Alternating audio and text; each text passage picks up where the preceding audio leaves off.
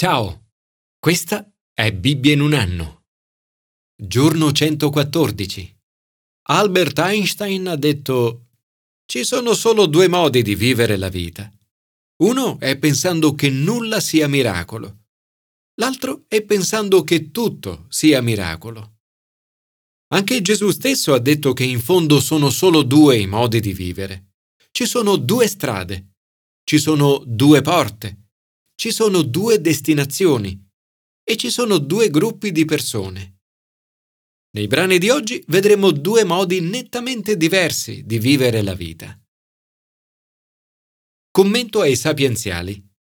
Due atteggiamenti nei confronti di Dio. Onorarlo o odiarlo. Nei momenti difficili della vita sono due gli atteggiamenti che possiamo avere nei confronti di Dio possiamo onorarlo oppure odiarlo.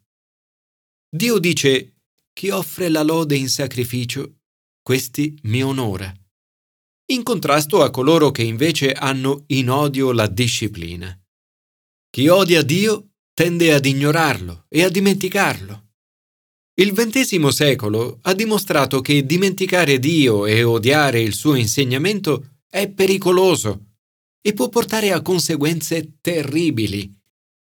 Secondo il grande scrittore russo Alexander Solzhenitsyn, l'aver dimenticato Dio è la causa principale che ha portato il popolo russo a subire i disastri del secolo scorso e la perdita di 60 milioni di vite umane. Ma il dimenticare Dio non riguarda solo la vita degli altri, riguarda anche noi. Ti è mai capitato di dimenticarti di pregare, di leggere la Bibbia o di ringraziare Dio per tutte le sue benedizioni. Non fare questo non è come dimenticare Dio. Ci sono momenti nella nostra vita in cui ci dimentichiamo di Dio e le nostre vite finiscono inesorabilmente per ingarbugliarsi. L'opposto di dimenticare Dio è onorarlo, vivere una vita piena di gratitudine e di lode. Chi offre la lode in sacrificio questi mi onora. A chi cammina per la retta via, mostrerò la salvezza di Dio. Signore, oggi voglio onorarti offrendo un sacrificio di ringraziamento. Grazie per tutte le benedizioni che mi hai concesso, in particolare per...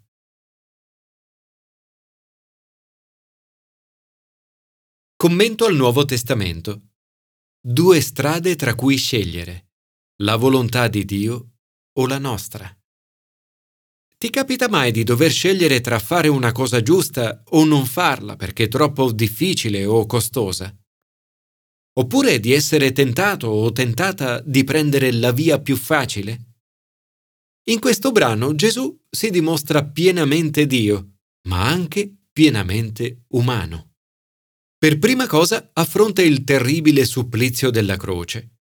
Cadde in ginocchio e pregava dicendo, Padre, se vuoi, allontana da me questo calice. Tuttavia non sia fatta la mia, ma la tua volontà.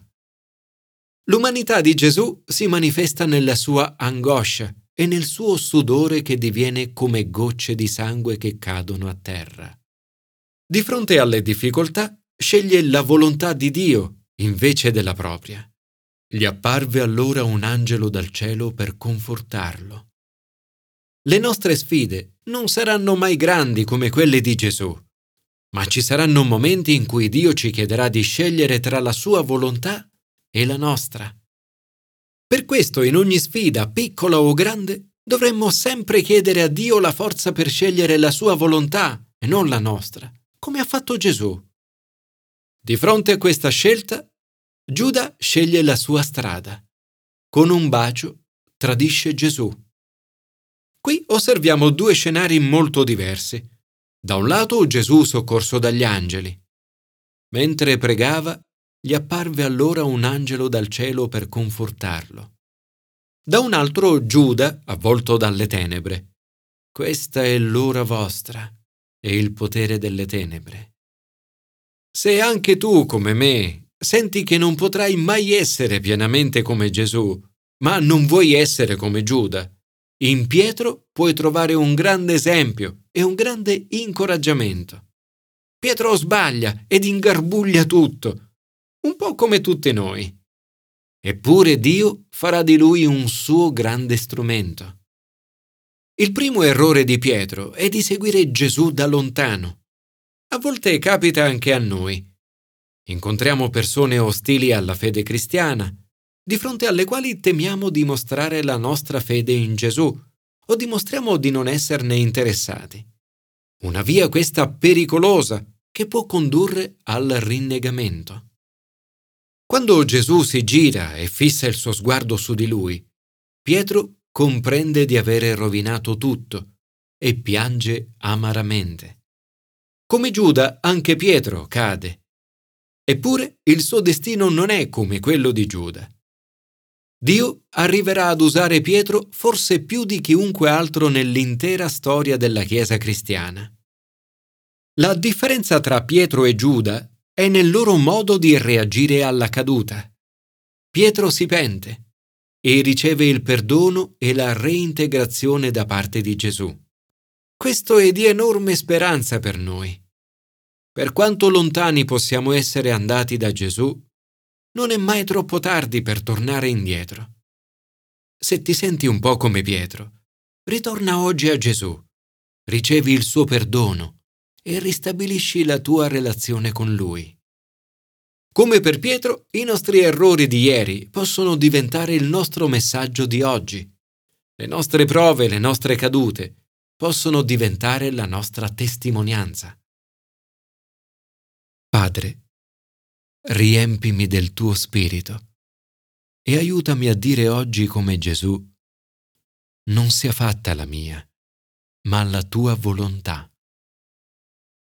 Commento all'Antico Testamento. Due aree in cui vivere, terra santa e terra di peccato. Ci sono aree della vita che tieni nascoste, aree di segreto e di peccato? In questo brano scopriamo due tipi di aree molto diverse tra loro. Giosuè si trova in piedi su una terra santa. Achan, invece, su un terreno di peccato nascosto. Il messaggero di Dio appare a Giosuè. Non sappiamo se si tratti di un angelo del Signore o della seconda persona della Trinità, Gesù. Quello che sappiamo è che Giosuè si prostra con la faccia a terra gli viene detto togliti i sandali dai tuoi piedi, perché il luogo sul quale tu stai è santo. Ci sono momenti nella vita in cui la presenza di Dio sembra così forte da avere la sensazione di trovarsi su un terreno santo. In questi casi ciò che possiamo fare è cadere a terra e adorare. A Giosuè Dio dona successo. Il Signore fu con Giosuè, la cui fama si sparse in tutta la regione. Un successo che non dipende dalle dimensioni del suo esercito, dalla potenza delle sue armi o dalla sua abilità di leader, ma dalla sua fede che lo ha portato a seguire le istruzioni di Dio. Una cosa simile accade alla prostituta Rahab. Lei e la sua famiglia vengono risparmiati a causa della sua fede una fede che l'ha portata a compiere un atto di benevolenza verso i servi di Dio. Nel Nuovo Testamento sia Giosuè che Raab sono riconosciuti come eroi della fede. Per fede caddero le mura di Gerico. Per fede Raab la prostituta non perì con gli increduli, perché aveva accolto con benevolenza gli esploratori. Il libro di Giosuè solleva molte domande difficili, domande alle quali non è facile trovare una risposta.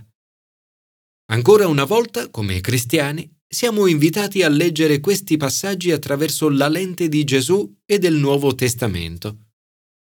La lettera agli ebrei ci dice che la terra promessa è un'immagine delle benedizioni che possiamo ricevere mediante l'obbedienza e la fede in Gesù. Se Giosuè infatti li avesse introdotti in quel riposo, Dio non avrebbe parlato in seguito di un altro giorno. Affrettiamoci dunque a entrare in quel riposo, perché nessuno cada nello stesso tipo di disobbedienza. Un episodio di tale disobbedienza è quello di Achan, la cui concupiscenza lo porta a disobbedire a Dio e a nascondere per sé argento e oro. Ma poi ammette di averli nascosti in terra, al centro della tenda, con l'argento sotto.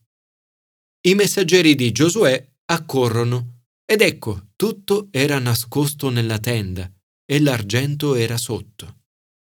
Vivere la vita a compartimenti stagni è pericoloso. Come nella tenda di Akan, tutto può sembrare in ordine in superficie, ma sotto, nascosto, può celarsi il peccato. Le altre persone potrebbero non riuscire a vedere dentro i nostri compartimenti dove risiede il peccato, ma Dio può. Il peccato di Akan non colpisce solo lui, ma l'intero campo. Dio desidera un popolo santo a lui consacrato. Il peccato e la disobbedienza nel campo intaccano la loro purezza. Il Signore dice, Tu non potrai resistere ai tuoi nemici finché non eliminerete da voi la causa dello sterminio. La domanda per noi è quindi, ci sono aree della nostra vita che stiamo nascondendo a Dio e che ci impediscono di ricevere le benedizioni e le vittorie che vuole donarci. La mia esperienza è che lo Spirito Santo non smette di illuminare anche le aree più nascoste delle nostre vite. Le aree che prima o poi dovremmo affrontare. Tuttavia, questo processo di santificare ciò che è nascosto non sarà mai del tutto completo in questo lato del paradiso. La buona notizia è che, diversamente da Achan, ora non abbiamo più alcuna punizione da temere. Non importa quali siano state le nostre mancanze del passato. Con Gesù siamo perdonati e rigenerati. Signore, oggi desidero consacrarti di nuovo la mia vita. Grazie perché cammini con me come camminavi con Giosuè Scelgo oggi la strada della tua volontà per onorarti con una vita santa.